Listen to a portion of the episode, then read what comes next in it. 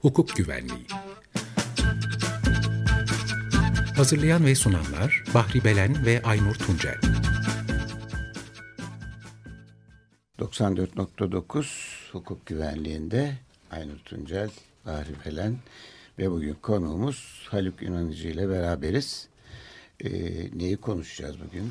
Ee, bugün e, Şubat ayına damgasını vuran meslek örgütlerinin e, örgütlenme biçimi ve baroların e, diğer meslek örgütlerine göre kendine özgü e, fonksiyonları, e, örgütlenme biçimleri ve yaşadığımız sürecin bir e, değerlendirmesini yapmak istedik.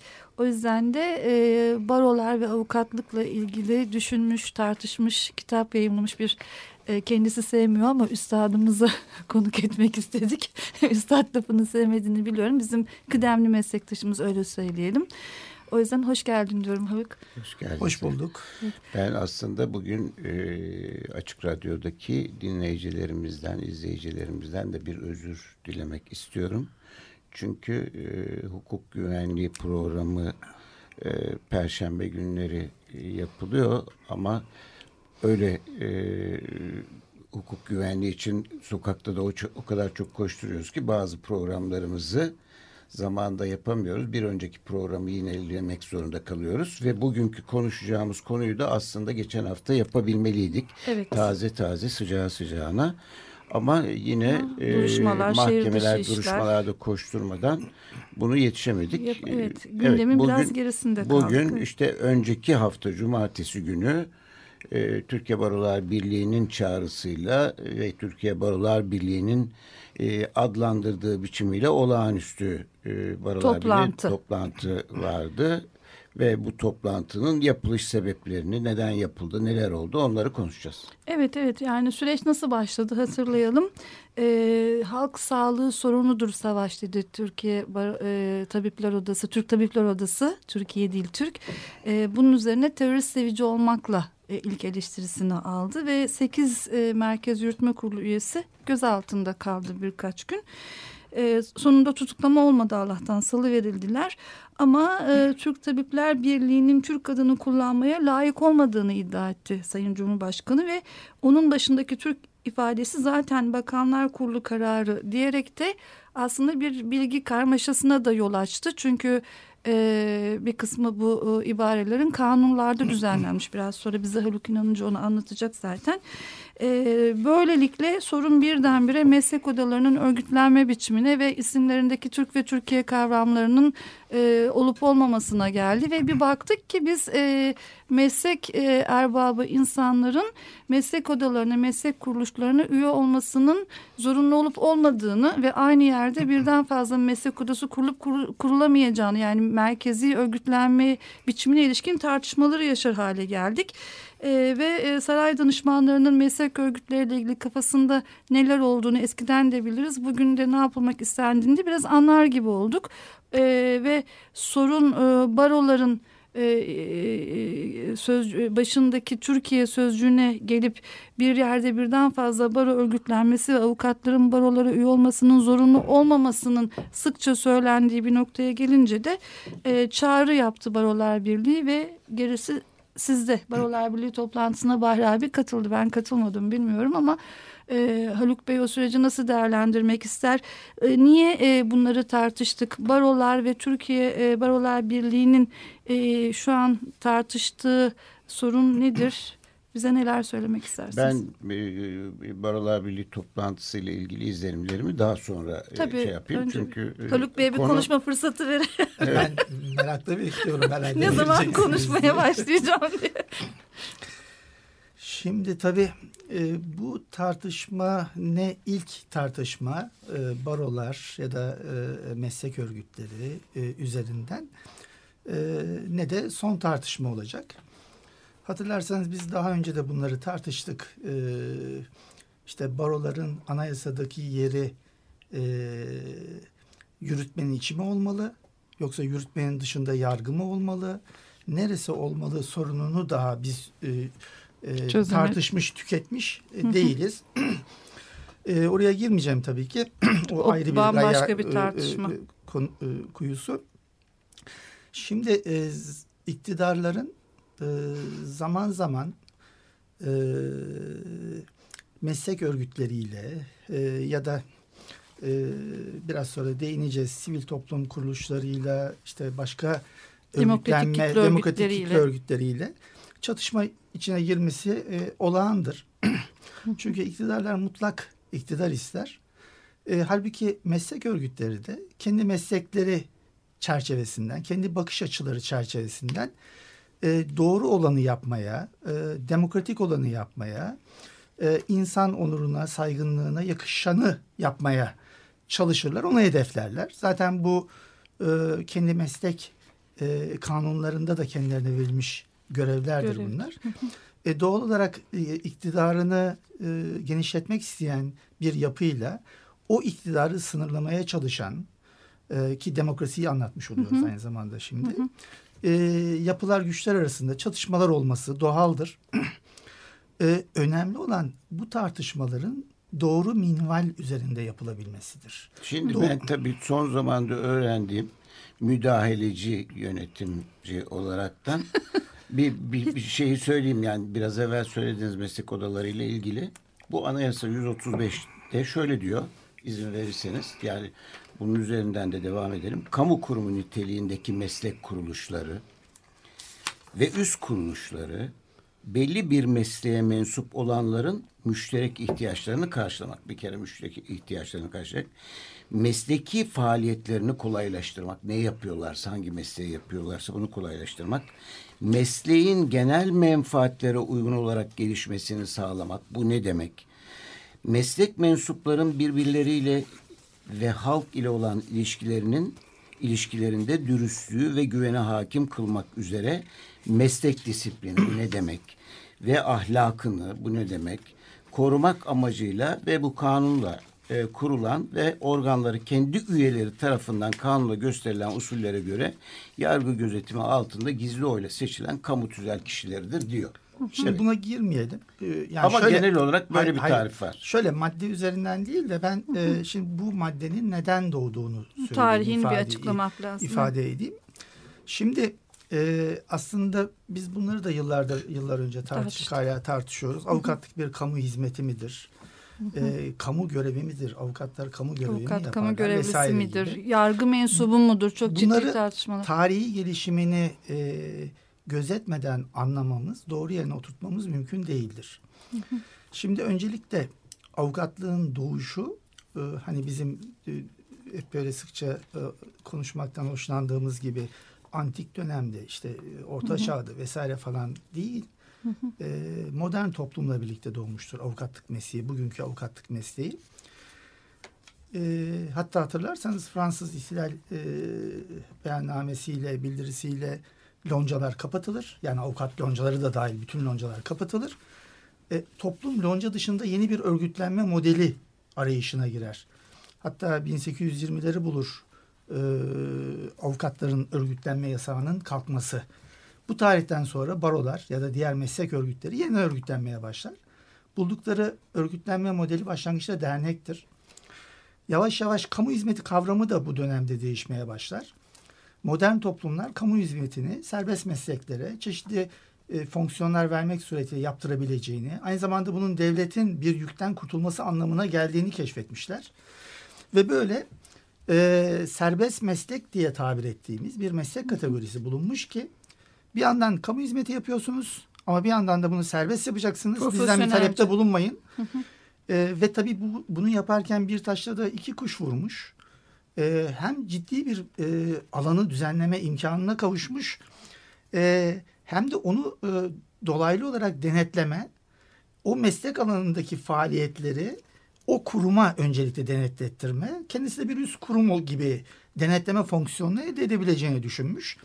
Tabii modern toplum e, süreci geliştikçe, e, yerleştikçe, modernizm ortaya çıktıkça e, yavaş yavaş şekillenmeye başlamış. İşte Fransa'da örneğin e, asri baronun kuruluşu, medeni baronun kuruluşu 1920'lerde 30'larda tamamlanmış. Şimdi dolayısıyla 135'i anlamamız için evet bir meslek örgütü ama nedir meslek örgütü? Modern toplumların bazı kamusal hizmetleri serbest meslek erbabına kendi ücretini karşısındaki muhatabından alacak şekilde düzenleme imkanı elde etmesi. Bu çerçevede ortaya çıkmış kurumlar. Şimdi bunu niye söylüyorum? Bir kere bunun bir modern e, modern toplum projesi olduğunu bilmemiz ve avukatlıkla ilgili ya da meslek örgütleriyle ilgili ortaya çıkacak her türlü sorunu bu perspektiften irdelememiz gerekiyor. Yani e, nasıl çıkmıştı ortaya? Bir, o mesleği kontrol etme, denetleme yetkisini avukatların kendisine veriyor, doktorların kendisine veriyor, noterlerin kendisine veriyor, Mimar, e, mimarların kendisine veriyor. Ee, Self regülasyon, kendi mesleğini kendi e, yönetiyor, yönetiyor düzenliyor. Dolayısıyla modern toplumun insan projesine de uygun bir meslek projesi geliştiriyor ve o anlamda toplumsal faaliyetin o alanındaki kaliteyi, niteliği de artırma gücüne sahip oluyor. Dolayısıyla e, öncelikle şunu bileceğiz ki bunlar modern meslekler, modern toplum projesi. Örgütlenme de, baro örgütlenmesi de modern toplumun bulduğu ya da meslek örgütlenmeleri de bence daha yani projeler. Yani e, hem toplumsal verimi artırıyorsunuz hem o alanın e, kalitesi, niteliğini artırıyorsunuz. Bunu da o meslek mensuplarına yaptırıyorsunuz.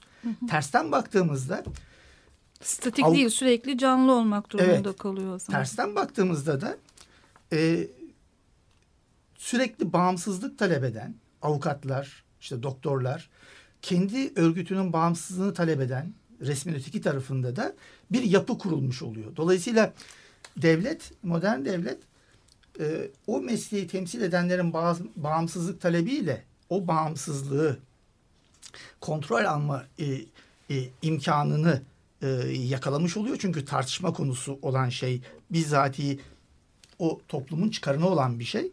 Karşılıklı müzakere ile belirliyor e, bağımsızlığın sınırlarını vesaireyi yasayla belirliyor. E, tabii e, e, unutmayalım ki avukatlık özelinde avukatlık insan haklarıyla, savunma hakkıyla, hak arama özgürlüğüyle, adil yargılanma hakkıyla e, ilgili olduğu için e, ki bunlar anayasada ayrı ayrı düzenlenmiş anayasal e, kurumlar. E, bu biraz evvel söylediğin şeyler e, hak arama özgürlüğü, adil yargılama hakkı ve onun içinde işte savunma e, hakkı evet, anayasal güvenceleri bu olan. Bu bizim hani e, kendi mesleğimizin özgün yanları. Biraz sonra diğer mesleklere de belki değiniriz. Dolayısıyla devlet aslında kendi e, devlet yapısı olarak yargının meşruiyetini bu bağımsız yapılara yaptırma, o bağımsız olduğunu düşünen, bağımsız olduğu iddiasında olan, onu arzu eden aktörlere yaptırarak onları aynı zamanda devlet yapısını da ortağı haline getiriyor bu projede. Ve, ve 135 söz gelimi bana göre bu kurumlar açısından ve bu kurumların e, işlevini yerine getiren meslek sahipleri açısından bir güvence de sağlıyor. Sağlaması çift lazım. Çift taraflı. Onun için e, avukatlığın ve baroların fonksiyonu çift fonksiyonludur. bir ayağı devletin yapısı içindedir. E, cübbeyi girip duruşmaya çıktığınız anda devletin baskı aygıtı içinde bir fonksiyon icra edersiniz. Çünkü o kararın meşruiyeti sizin oraya çıkmanıza bağlıdır. Modern devlet projesi böyle bir projeyi e, bize sundu. Ve biz de öyle o projede yaşarken daha özgür, daha rahat olabileceğimizi düşündük. Hakları daha kolay elde edebileceğimizi düşündük. E, dolayısıyla bir bu fonksiyon var. E, ikinci olarak da devletin yapısında yapısı dışında duran insanların, e, halkın hak arama e, yapısının, hak arama e, e, faaliyetinin, faaliyetinin e, temsilcisi olarak da bu yapılar içerisinde yer alma. Yani bir ayağı diyelim ki sivil toplumda bir ayağı devletin yargı fonksiyonu baskı aygıtı içinde ikili fonksiyon yerine getiren bir meslektir e, avukatlık mesleği. Barolar da aynı. Barolar... Özür dilerim. Şimdi bu mesela 2001 e, tarihli e, 1136 sayılı avukatlık yasasına yapılan değişiklikte işte yani diyor ki e, avukat yargının kurucu unsuru olan savunmayı Temsil. serbest ve bağımsız olaraktan temsil, temsil eder. eder diyor. Şimdi burada yani sadece e, ceza yargılamasındaki savunmayı mı temsil eder tartışması geçenlerde yapıldı biliyorsunuz. Ona girmeyelim Ama istersen. hayır girmeyelim ama ben burada hani avukatın ve baroların fonksiyonlarından söz ettiğiniz için yine 2004 tarihli ceza kanunu 5237'de avukatlık e, yargının e, yargı içinde avukatlar yargının bir süjesi olarak yargı mensubu olaraktan nitelendiriliyorlar. Dolayısıyla bu yargısal fonksiyonları olduğunu da Ben şunu unutmayalım dedim. Ben buna karşı çıkıyorum ama bu başka Ben- konu. Yani. Başka konu Evet. girmeyelim ama ben şunu altını Avukatlar çizmek yargı istiyorum. fonksiyonu icra etmiyorlar çünkü. Şimdi biz orada kurucu unsur olduğumuzu söylüyoruz. Bu neyi sağlıyor? Savunma kurucu unsur biz onun temsilcisiyiz. Evet yani e, o ayrı bir konu ona da değinmemiz gerekiyor. Avukatlar kendisini o fonksiyonun asli ögesi gibi tanıtmayı seviyorlar. Değiller. seviyorlar. Aslında avukatlar vekil olarak oradalar. Ama Temsilci. müdafi olarak avukatların Tabii. başka hakları var. Tabii. O yani Toplumsal savunma makamı. o o Tabii. bu ayrı bir tartışma konusu. Ayrı bir gün. O- İnşallah. Bekleriz. Yani. Şimdi e, yargı içerisinde e, kurucu unsur olmak tabii insan özgürlüğünü elde etmede, e, insanın haklarını savunmada önemli bir aşama. Neden? İşte sizler ceza hukukçusunuz biliyorsunuz. Tahkik sistemi, itham adımız sistemi, öyle çıkmış işte. e, tahkik sistemi, itham sistemi ve karma sistem dediğimiz işte biraz evvel anlattığım modern toplum öncesi ve sonrası e, yargılama modellerinde insanın nesne, yargılama nesnesi olduğu Engizisyon döneminden yargılamanın Öz- süjesi olduğu tahkik sistemine sonra öznesi olduğu nesnesi olduğu düzeltiyorum nesnesi Anladım. olduğu yargılama faaliyetinden sonra bizzat kurucu unsur olarak öznesi olduğu sürece geçiş 800 yıllık bir süreç. Biz bugün bu son aşamayı temsil ediyoruz. Bu tabi avukatların mücadelesi ile de ilgili ama bu Şimdi biz toplum 800 projesi yıl, olarak 800 yıl geriye mi gittik Haluk? Ne demek istiyorsun Türkiye'nin bugününe E, bakarsan? Baroları dağıtalım dediğiniz zaman Evet. aslında onun için bu tarihi biraz irdelemeyi çok e, önemli. önemli. buluyorum. Yani baroyu dağıtalım. E, dağıtalım iyi ama devlet sahip olduğu bir imkanı, toplum hak aramada sahip olduğu bir imkanı, Zenginliği, zenginliği, karşılıklı diyelim ki farklılıklar var Evet, çok ulaşılabilir bir yığın olanak var. Dokunulmazlığı hatta yani yani Buna bireyin- eba etmiş olacak. Bu şimdi kolay kurulmuş bir şey değil. Şimdi biraz evvel söyledim. Fransa'da ihtilalden 1920 yılına kadar 200 e, 100 e, 40 yıl civarında sürmüş modern baronun kurulması. Biraz sonra söyleyeceğiz onu belki. İşte kendi e, levasını kaydolacak avukatlara kendisi karar vermesi, disiplin yargılamasını kendisini yapması, başkanını seçmesi, idareye karşı bağımsızlığını elde etmesi. Bunlar 140 yılda olmuş. Bizde ise bizde de hep e, bu Batı ile ilişkimizde e, e, öyle e, hissediyorum. O 140 yıllık süreci de biz de e, daha böyle kısa süreçlerde koşturarak kat etmeye çalışıyoruz. Bir 1969 yılındaki e, işte mevcut e, yürürlüğe giren avukatlık yasamıza kadar o süreci yani 1924 ile 69 arasındaki e, 40 yıllık bir süreci biz e, emekleme dönemi işte modern baronun kurulma dönemi olarak adlandırabiliriz. 69 yılındaki avukatlık yasamız bir modern yani bunu e, şeyle söyleyebiliriz. E, sevinçle söyleyebiliriz. Bir modern avukatlık yasasıdır. Çok önemli bir yasadır. Barolar E, Birliği'ni eksiklerine rağmen kurmuştur. Barolar Birliği'ni de konuşacağız biraz sonra vaktimiz kalırsa. Bütün eksiklerine rağmen bir modern toplum projesi olarak e, bizim batıdan aşağı kalmadığımızı bu meslekler anlamında en azından normatif düzeyde gösteren bir yasadır. Onun için bu yasaya hasislikle hasis e, e, Sahip, e, özenle evet, sahip. sahip e, çıkmamız e, gerekiyor. E, biz böyle e, bir sürede bunu Yani başarmışız. diyorsunuz ki aslında 1878'den sonra 1969'daki e, yasal Evet, düzenleme nizam- e, e, çok önemli bir Nizamnamelerle meslek düzenlenmeye Şimdi hatırlayalım çalışılmış iki tane kanun var. 1878-76 yıllı bir nizamname var. E, Nizamnamede e, söz sahibi e, adliye nezareti. Yani bir nizamname var. Diyor ki barolara da bir nizamname çıkarın. Hani baroları kaydedin. E, neden bu zo- zorunluluk çıkıyor ortaya durduk yere 1876'da? Çünkü aynı yıllar e, ceza yargılamasının değiştiği, e, o dönemin dört mahkemesi yanında beşinci nizamiye mahkemelerinin kurulması, batıdan iktisap e, ettiğimiz yasalarda vekil lafının geçmesi ceza muhakemesinde vesairede. Dolayısıyla Mecbur bırakıyor. onu aslında. mecbur bırakıyor aslında. E, böyle karma bir dönem oluyor. Adalet Bakanlığı'nın emrinde bir avukatlık örgütü gibi. Daha sonra 1924 yılında muammat yasasıyla biliyorsunuz aynı zamanda büyük bir tasfiye yasasıdır. Ee, Kurtuluş Savaşı'nda savaşı verenlerin yanında yer almayan e, avukatların e, tasfiyesi gerçekleştirilmiştir. 500 civarında avukat yanlış hatırlamıyorsam levadan silinmiştir. E, ulusal yasanın oluşmaya başladığı bir dönem gibi düşünebiliriz onu. 1938 yılındaki yasamız ise e, tabii muammat yasasında yine Adalet Bakanlığı e, hı hı. söz sahibi. E, 1938 e, tarihli büyük avukat yasası olarak anılan yasada da ilk Üç. defa disiplin e, haysiyet divanı, işte disiplin kurullarının kurulması, avukatların kendi meslektaşlarının disiplin yargılamasını yapma hakkını elde etmesi. Bu modernleşme sürecinde bir basamak. Mesleki Ger kamu kurumu olarak tanımlanmış o zaman ilk kez barolar. Evet yavaş yavaş işte e, bugüne arayışlar doğru bugüne evet. doğru geliyoruz. En nihayetinde 69 1969 yılındaki bu yasamızla birlikte işte yapılan değişikliklerle bir yandan avukatlığın bağımsızlığı bir yandan baroların bağımsızlığını yasal olarak güvence altına alıyoruz. Bu bağımsızlığı tabii böyle e, bir e, mutlak bağımsızlık gibi değil. Ben işlevsel bağımsızlık olarak yani bir modern toplum projesinde işlevsel bağımsızlık olarak e, düşünüyorum. Bu da ayrı bir konu.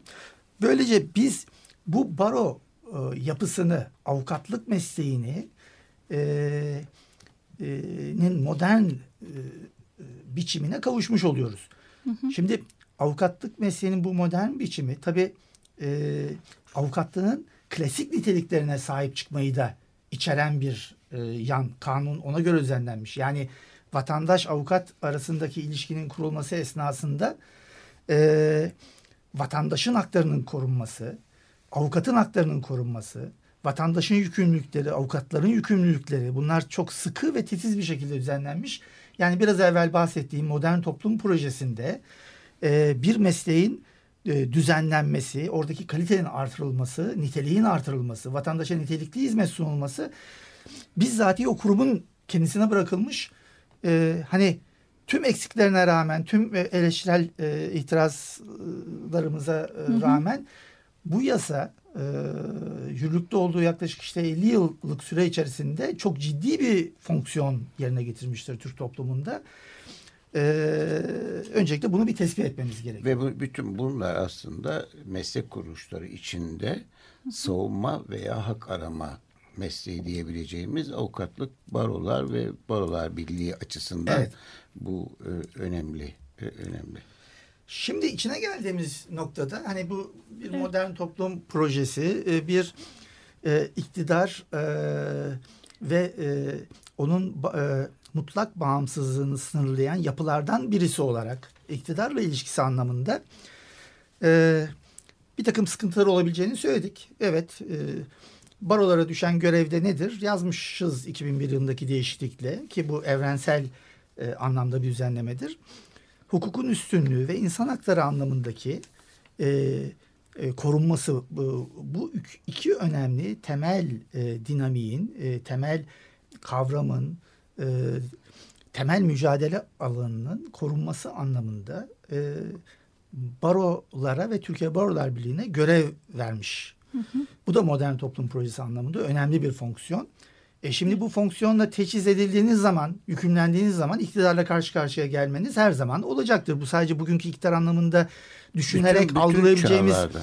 Evet, bundan önceki iktidarda da öyleydi. Daha öncekinde de öyleydi. Baroların ben çatışma içinde olmadığı bir iktidar dönemi hatırlamıyorum şu tabii. avukatlık e, tarihimde. Başkanları tutuklandı, öldürüldü, kapatıldı e, e, tabii barolar. Tabii biz başkanın e, öldürülmesine yol açan Orhan Adli Apaydın'dan bahsediyoruz. Hı hı e, insan hakları savunucusu bir baro başkanını içeri atmış bir iktidar vardı. Bundan e, işte hı hı, 12 Eylül rejimini hatırlayalım. E, şimdi bu çatışmalar olacak. Yani olağan anlamında, normaldir anlamında söylemiyorum tabii. Bu, bu çatışmanın neden olduğunu anlayabiliyoruz. Çünkü insan haklarını ve hukukun üstünlüğünü korurken e, e, iktidarın bu mutlak arzularına bir e, sınır gösteriyorsunuz. Evet. Nereden gösteriyorsunuz? evrensel insan hakları kataloğundan gösteriyorsunuz. Kabul ettiğimiz uluslararası sözleşmelerden gösteriyorsunuz. Ailesi olduğumuz üyesi olduğumuz Avrupa Konseyi düzenlemelerinden e, yola çıkıyorsunuz, gücünüzü alıyorsunuz. E, doğal olarak bir takım çatışmaların olması normaldir. Ama bu çatışmanın bir özelliği var. İsterseniz e, evet, oradan bu, devam edelim. Tam bu, bu, bu noktadan sonra avukatın buradaki konumunu da bir, bir kere daha yeniden değerlendirelim.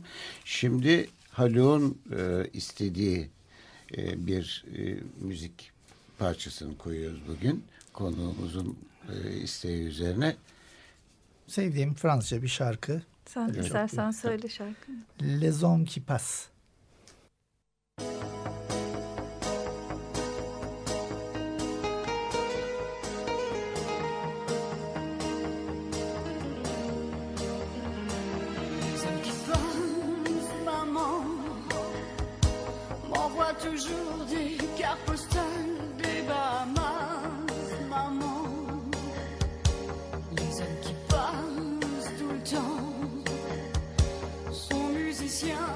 artiste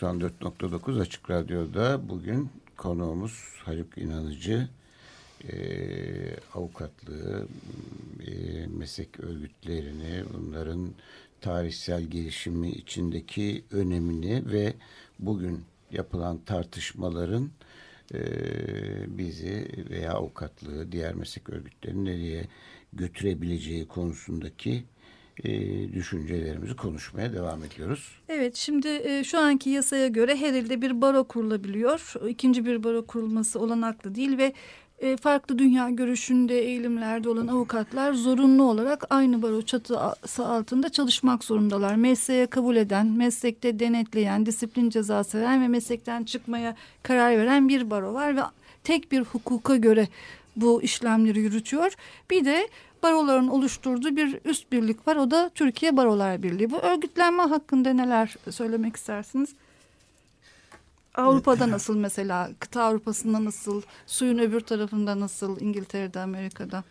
Yani iki örneğe bakalım farklı. Bir e, İngiliz modeli biraz farklı. Hı hı.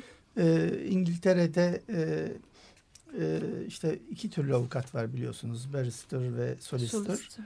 Onların e, e, üst kurumları, daha doğrusu kurumları, baroları var. Hep ikisinin de ayrı kurumları var. Dolayısıyla o kurumların altında e,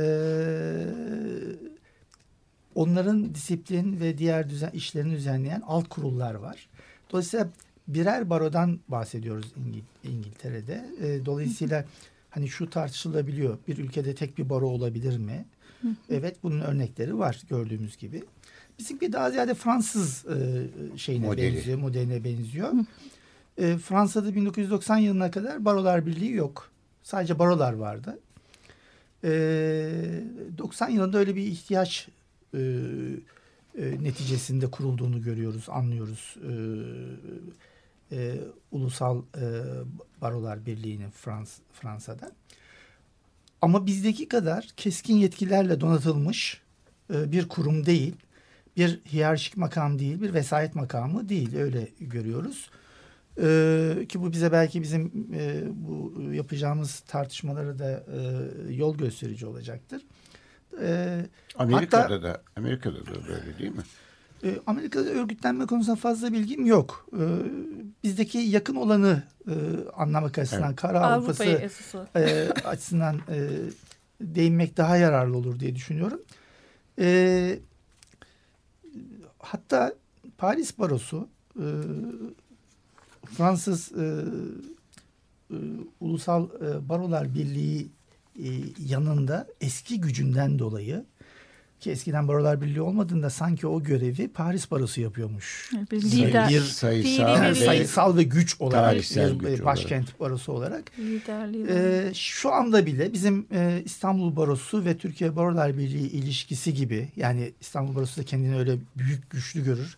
E, yalan da değil. 40 bin avukatı var. 106 bin avukattan 40 bini İstanbul Barosu avukatı şu anda.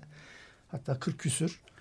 Ve a- a- aslında hani Avukatlar Günü olarak kutladığımız e, gün İstanbul Barosu'nun e, 1878 değil Evet, mi? kuruluşu. Kuruluşu. Yani o da aslında Türkiye'de baroların Yücel Sayman da kalabalığız diyordu. Büyük olmak ve kalabalık olmak farklı şeyler. evet diyor. yani sayısı çok.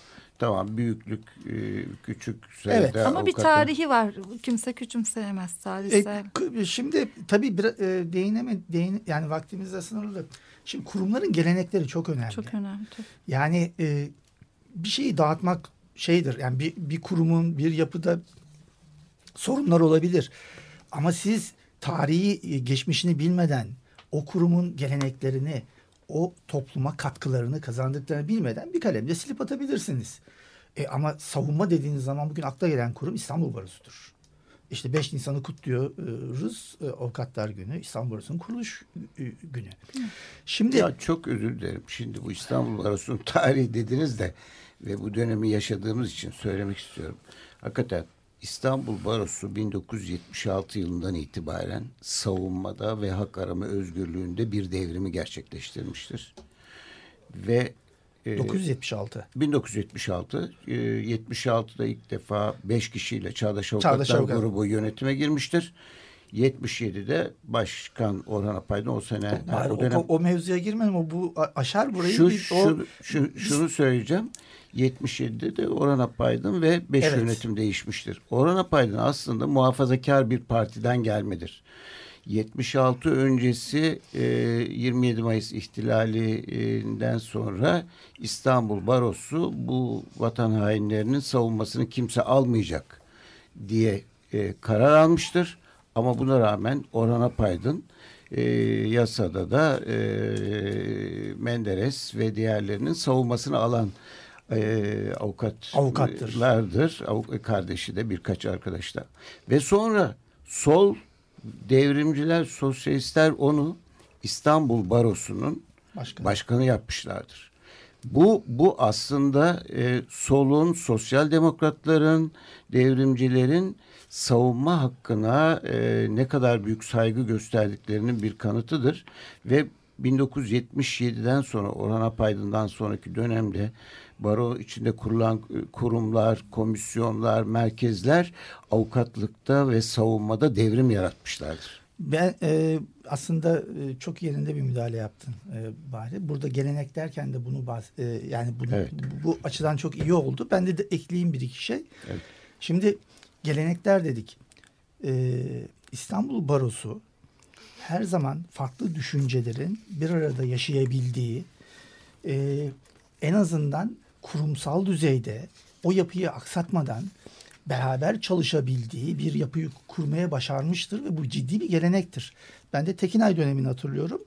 Tekinay e, kendisiyle aynı görüşte olmayan e, Alp Selek'in e, e, avukat olması için ona girmeyelim o konuya da ama Evet. elinden gelen çabayı yardımı yap, göstermiştir inandığı için. Yani Daha doğrusu avukat- barodan, baro levhasından silinmesini, silinmesi engelleyici, engelleyici karar karar sonra Tabii devam al var ama demek ve ona- çıkar demek farklı şeyler. Evet. Bakanlık baro ilişkisi başka bir Bak, tartışma. Şimdi onun mücadelesini vermiştir. E, solcu avukatlarla cezaevi kapılarına gittiğini hatırlıyorum ben. E, muhafazakar Profesör Sulli Tekinay'dan bahsediyorum. Evet. Şimdi Selahattin beraber Tekinay, evet. savunma hakkı, insan hakkı, hukukun üstünlüğü olduğunda Türk e, İstanbul Barosu'nda tüm avukatlar solcusu, liberali, sağcısı belki de belli anlamda muhafazakar anlamında bir araya gelmeyi başarabilmiştir. Hatta bunun ötesinde iki yılda bir genel kurul yaparak bu bir araya gelmeyi, bir arada yaşama kültürünü oluşturmayı başarmıştır.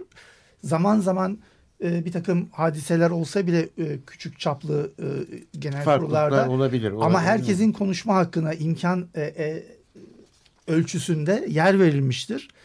E, hatırlıyorum ben genel kurulda e, ben de divan başkanı yaptığım dönemde türbanlı arkadaşımız konuşmuştu. E, sataşanlara müdahale e, etmiştim. Her avukatın konuşma hakkı olduğunu belirterek Doğru. biz bu kültürü e, yaratmayı başardık İstanbul Barosu'nda. Bu az bir şey değil. Ayrıca da dünyanın en büyük barosundan bahsediyoruz şu anda. Belki Bir, ikinci sırada. bir şey daha söyleyeyim. Bakın mesela bir şey söyleyeyim. Şimdi e, baroların e, savunma örgütü baroların ve onların e, üyesi olan avukatların demin bir şey söylediniz. E, hakların ve özgürlüklerin savunulmasındaki fonksiyonları bu arada adil yargılama hakkı ile ilgili yargı içindeki e, fonksiyonları önemli. Orhan Apaydın e, başkan olduktan sonra İstanbul Barosu dergisinde o güne kadar bireysel başvuruyu kabul etmediğimiz Avrupa İnsan Hakları Sözleşmesi'nin maddelerini yazdı. E, Avrupa İnsan Hakları Mahkemesi iştahatlarını tartıştı ve sonra avukatlar bu mücadeleleriyle 2001 yılında avukatlık yasasında baroların görevleri içinde e, insan haklarını ve özgürlüklerini savunma konusunda barolara, avukatlara görev verdi. Hatta onların gelişmesinin ötesinde onlarla ilgili ciddi farkındalık yaratılması konusunda görevler verdi. E, ilave edeyim. Şimdi İstanbul Ve Barosu şimdi müdahale edilmek istenilen böyle bir meslek ve böyle bir kuruma müdahale oraya gene geleceğiz ama e, e, İstanbul Barosu'nun yaptığı şeyleri bilmek, tarihini bilmek nedense herkes tarihini kendisinden başlatıyor. Bu bütün kurumlarda böyledir. Evet, öyle. Geçmiş tarihi bilmemiz bizim kültürümüze e, yani çok ciddi katkısı olacak e, bir şey. E, kanunda olmasına rağmen olmamasına rağmen avukatların eğitimi için staj eğitim merkezini kurmuş e, bir e, barodan bahsediyoruz. Tarihte ilk mes- meslek içi eğitimleri başlatan. Meslek içi eğitimi, CMK meslek 96 içi aynı eğitimlerini ba-. Evet, ba- bu bahseden başında Aynur Hanım vardı. Staj eğitimde de Haluk vardı. yok benim başka arkadaşlar vardı yani staj tek eğitimde. sadece Yani- biz değildik yani. Evet. Tabii ki gruplar. Ee, komisyonlar halinde, yürütme kurulları O mes- halinde şey çalışıldı. meslek içi eğitim dediğiniz e, staj eğitim Staj- merkezleri de İkisi işte de Antalya'daki 96'da var. 95'te 95 toplantıda mesleki sorunların İlaveten Evet. insan hakları ve hukukun üstünlüğü konusunda Apaydın'la başlayan mücadele henüz avukatlık kanununda bu maddeler eklenmeden 2001 yılından 20 yıl önce e, yaklaşık verilmeye başlanmış. Bir anlamda Avrupa Birliği'ne giriş kriterleri içerisindeki hukuki e, taahhüt- yükümlülükleri mücadele- önceden başlayan hatta onu birçok e, kavrama e, birçok neticeye önceden hazır hale getiren bir e, barodan bahsediyoruz. İstanbul Barosu'ndan bahsediyoruz. Madem böyle dedik ben bunu söylemeden geçemeyeceğim ve 1978 Orhan Apaydın döneminde bütün Avrupa baroları, dünyanın birçok baro başkanlarının katıldığı e, hak ve özgürlüklerle ilgili 2-3 günlük çok önemli bir sempozyum yapıldı ve arkasından da zaten bu bireysel başvuruyla ilgili hakikaten e, hükümete, iktidara da bir yol açıldı. Tabii tarihte böyle güzel şeyler yapıldı ve hala da gelenekler kısmen e, ya da tamamen bazı alanlarda sürdürülüyor ama bir taraftan da küçük e, az sayıda üyesi olan e, barolarla Anadolu barolarıyla İstanbul Barosu'nun yapısal bir farkı var. İstanbul Barosu e, devasa bir üye sayısına sahip. 40 bin. E, 40 bin ve listeler yarıştığı zaman şöyle bir sonuç çıkıyor. E, en çok oyu alan listeler bütün e, üyelikleri de e, kazanmış oluyorlar. Yani e, dolayısıyla e, seçimi kaybeden listelerin içindeki e, aday arkadaşlarımız aldığı oy oranı ne olursa olsun kurullarda, denetleme kurulunda, disiplin kurulunda ve yönetim kurulunda görev alamıyor. Bu da tabii e, o zaman e, niye oydaşmacı olunamıyor, niye müzakereci olunamıyor, niye nispi temsil sistemi yok gibi eleştirileri getiriyor. Biz 2010 yılında bunu e, ciddi şekilde tartışmıştık. Zaten ondan önce de 2009 yılında Cumhurbaşkanlığı'nın Devlet Denetleme Kurulu'na verdiği bir talimat üzerine yapılan bir çalışma var. E, O zamanki sayıya göre 18 tane e, kamu kurumu niteliğinde meslek örgütü olduğu kabul edilmiş ve e, nispi temsille ilgili bir öneri ve eleştiri var. E, bu konuda neler söylemek istersiniz? Yani hep böyle güzelleme yaptık. Evet büyük bir tarihimiz var. E, insan haklarının savunulmasında, e, halkın hak arama özgürlüğünün temsilcisi olunmasında hem lider hem girişimci hem de bedel ödeyen bir meslek örgütüyüz. Ama ta- temsille ilgili de böyle bir sıkıntı var sanırım bugün ben de kendi baromu kuracağım e, temsil edilemiyorum beni temsil etmiyor diyenlerin de e, dayandığı bir şey bu e, olgu. Bu Şimdi konuda ne yapabiliriz? İki konu ayrı tartışılmalı. Tam bir daha Yani gelirsiniz benim- o zaman Hayır, hayır. çünkü bitmeyecek Şu- zaten hayır, ben onu tartışma- görüyorum süremiz de çok ilerledi. Bu tartışma anlamında demedim. Yani şimdi bir bugün e, biz e, orada temsil edemiyoruz, e, edilemiyoruz Diyenler. diyenler biraz farklı. Hı hı. Çünkü onlar iktidara yakın kanadı temsil ediyorlar. E, mücadeleyle ele geçiremedikleri yani Meslek örgütünü fethedemiyor. örgütünü, e, bir takviyeyle, bir e, yasal takviyeyle ele geçirmeye e, hoşlarına gidiyor ya da öyle e, oluyor, şey- düşünüyor olabilirler. Diğer konu farklı. Evet biz biz bunu ilk tartışanız. Bu, onlar bugün keşfettiler ele geçiremeyince ba- baroyu. Ama biz 2000'lerde 2000'lerden beri biz, bunu. e, temsil 2004'te olayı. hep beraber adayken konuştuğumuzu hatırlıyorum bu konuyu. Evet, evet. şeyde e, şimdi bir meslek örgütünde temsilin nitelikli olması mevzu iktidar yanlısı bir e, yapıdan e, işte örgütlenmelerden baro e, dışındaki hukukçu örgütlenmelerinden ayrı düşünülmeli. Burası bir meslek örgütü. Biz bir kere bunu kabullenmeliyiz. Hani burası bir e, sivil toplum örgütü değil. Evet. E, bir meslek örgütü. Bir disip- disiplini olmak durumunda, denetimi olmak durumunda. Meslek e, meslek e, avukatların kendi mesleğini denetlemesi biraz evvel söylediğim Hı hı, tabii. modern. Tabii. Burada farklı görüşler olacak. Liberal olacak, devrimci avukat olacak, başka türlü avukat olacak. Avukatlar burada öncelikle birbirlerini ikna etmeyi öğrenmeliler. Yani bir demokrasi kültürünün ilk örneğini kendi kurumlarında vermeliler. Biz buna hep ihmal edip hep gözümüzü yani bugüne kadarki eksiklerimizden birisi olarak e, bunu belirtiyorum. Biz toplumun tüm sorunlarını çözmeye kalktık ama kendi meslek içi sorunlarımızda da eksiklerimiz var. Bu anlamda bu tartışılması gerekli bir konu. Bu ama bunu tartışıp çözecek e, kurum iktidar olmamalı. Yani Yani biz kendimiz iktidar, iktidar böyle bir modern yapıyı e, şeyle hassasiyetle korumalı. O e, biraz evvel o anlattığım nedenden dolayı. Evet kendisini desteklemeyen bir baro çıkabilir. Destekleyen bir baro da çıkabilir. Örneğin şu Var anda nitekim. Anadolu'da bazı barolar destekliyor. Ama önemli olan farklılıkların kendisini ifade edebildiği bir ortamı sağlamış durumda bu örgütlenme yapısı. Farklı Bu, seslere örgüt- bu örgütlenme yapısı aslında kendini geliştirecek mekanizmalara da sahip. Bakın 2001 a- e, avukatlık yasasındaki değişikliklerin birinci maddedeki tanım dahil olmak üzere işte e, mes- e, rekabet yasağı, reklam yasağı, e, sır saklama yükümlülüğüyle ilgili 2-3 yıl hatta 4 yıl Marmara bölgesi baroları kendi aralarında e, her ay başka bir baroda toplantılar yaparak bunları tartıştı. Avukatlık yasasında yapılan 2001 değişikliklerinin birçoğu ki bu e, baroda pul meselesi dahil olmak üzere bu tartışmalar sonucunda e, yasaya aktarıldı. Yani bunları e, meslek örgütü Şu- kendisi çözebilmeli. Şu yanlış. Yani e, bugün bu iktidara yakın, yarın başka iktidara yakın avukatların kendi meslek örgütü dışında kendi neyse o çıkarları onun etrafında örgütlenip el altından iktidara e, bir ta- taslak vererek yapıları bozması vesairesi bu bahsettiğim geleneği, kazanılmış hakları kendileri arasından da bozacaktır, sakatlayacaktır. Bu sorunu önce e, avukatlar kendi yapıları içerisinde çözebilir, yani çözmelidirler. Ayrıca da çözebilirler. Bugün biraz evvel söylediğimiz gibi birçok şeyi bugüne kadar toplumun birçok hukuk anlamında, avukatlık mesleği anlamındaki e, sorununu çözdüğü gibi.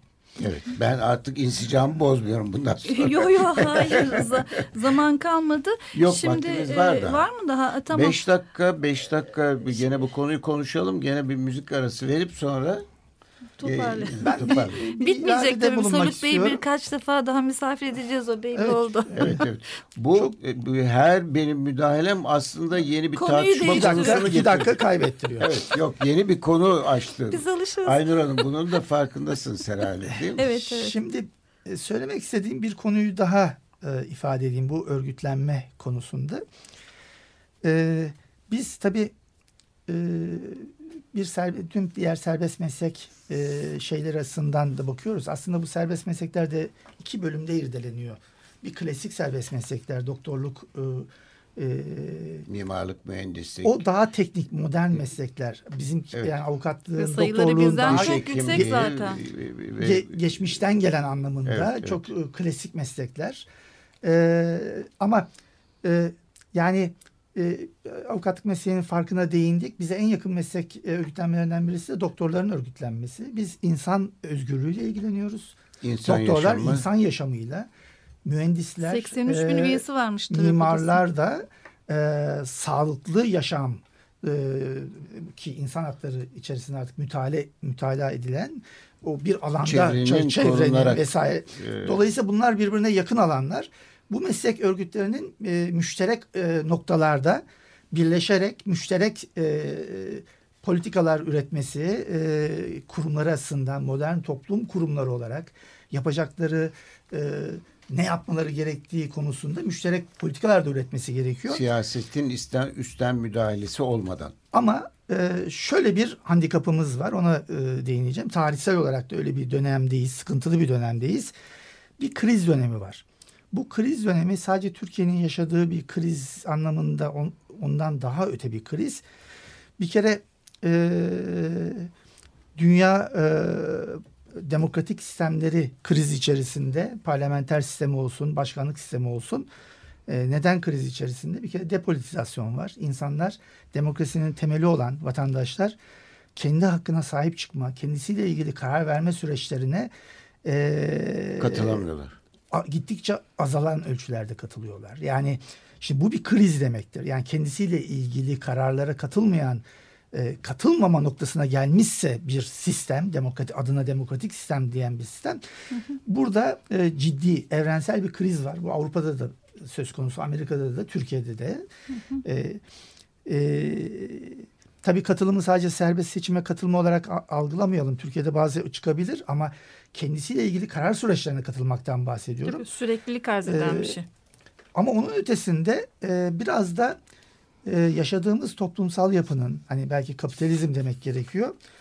E, insanların e, hayallerini yok eden, sadece bir tüketim dünyasına indiren projesinde de çok büyük bir pay var.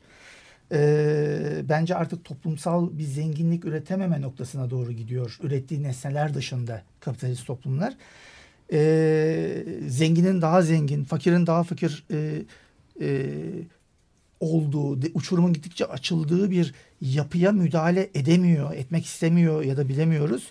Hatta zenginlerden duymaya başladık artık bizden vergi alın vesaire alın diye. E, dolayısıyla çok daha büyük bir krizden de bahsetmemiz gerekiyor.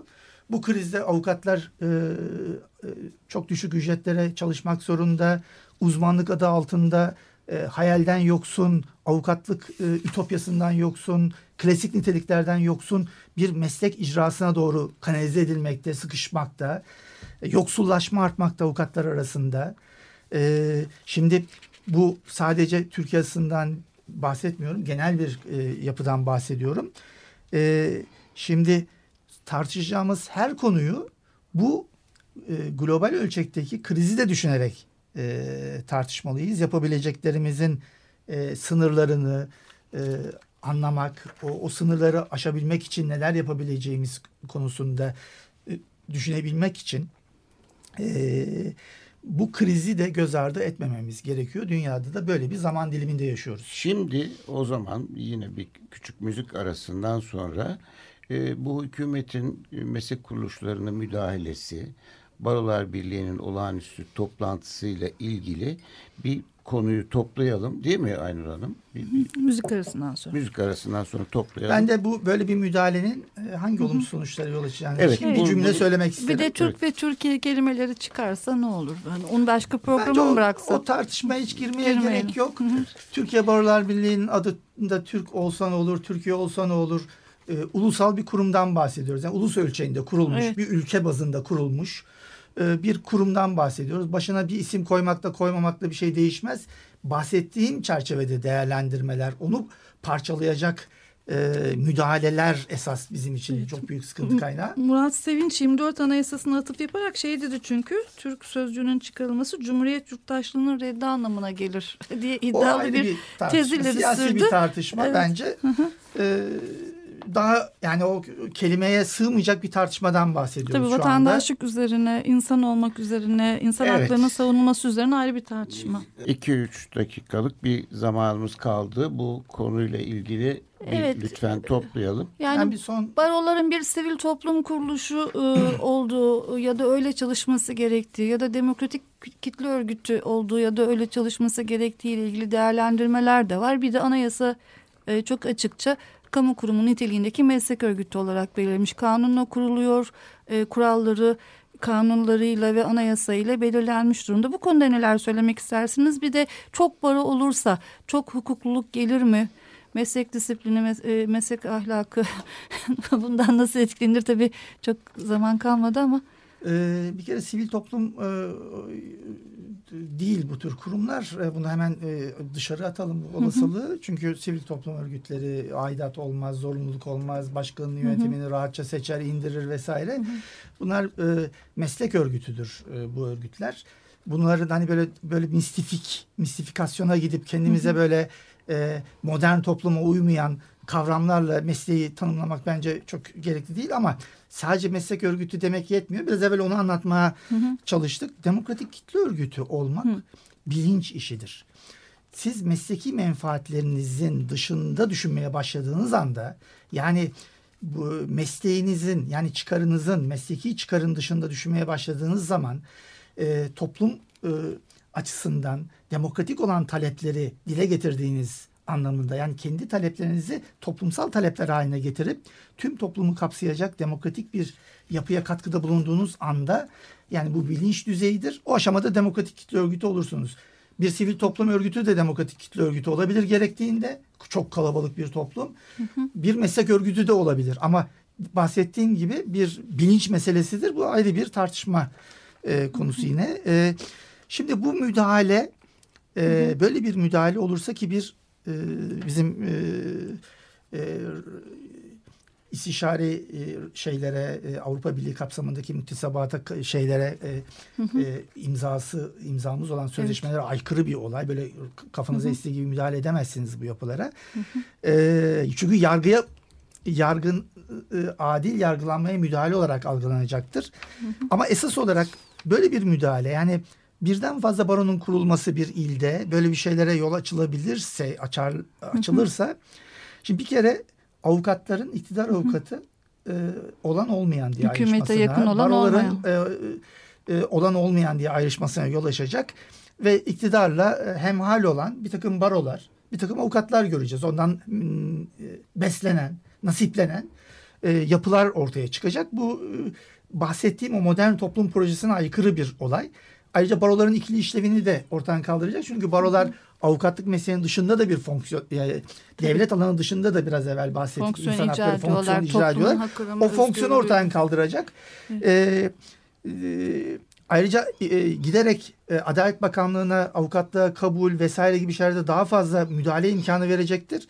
Ee, yani nihai bir noktada e, her iktidara kendi avukatlığı savunmanın gücünü azaltacak bir noktaya geleceğiz. Ee, galiba biz bu konuyu bir tekrar konuşmamız gerekiyor. Evet, Barolar yani yarım Birliği kalan bir biz daha Bunu milliyiz, bir biz daha yerliyiz yapacağız. dedi. İstanbul Barosu Başkanı ise daha farklı bir e, söylem e, sürdürdü. Konuşmak lazım. Dünkü Cumhuriyet'te de biz hancıyız, iktidar yolcu, avukatlar sesteki nefestir. Biz biliriz ki bizim sesimiz kesilirse o yurttaşların da nefesi kesilir diyerek baroların halkın hak arama özgürlüğünün güvencesi olmasıyla ilgili fonksiyonuna vurgu yapmış. Evet, sevgili başkanımız Bugün güzel başkanımız konuşuyor. da gelecek. Evet. Ee, başkanımızın da olduğu bir ortamda hem önerilerimizi hem eleştirilerimizi tekrar birlikte Ee, tartışacağız. baroları meslek kuruluşlarını tekrar yine Haluk'la konuşmak üzere herkese hoşça kalın diyoruz. Bir başka adalet ve hukuk güvencesi programında buluşmak üzere.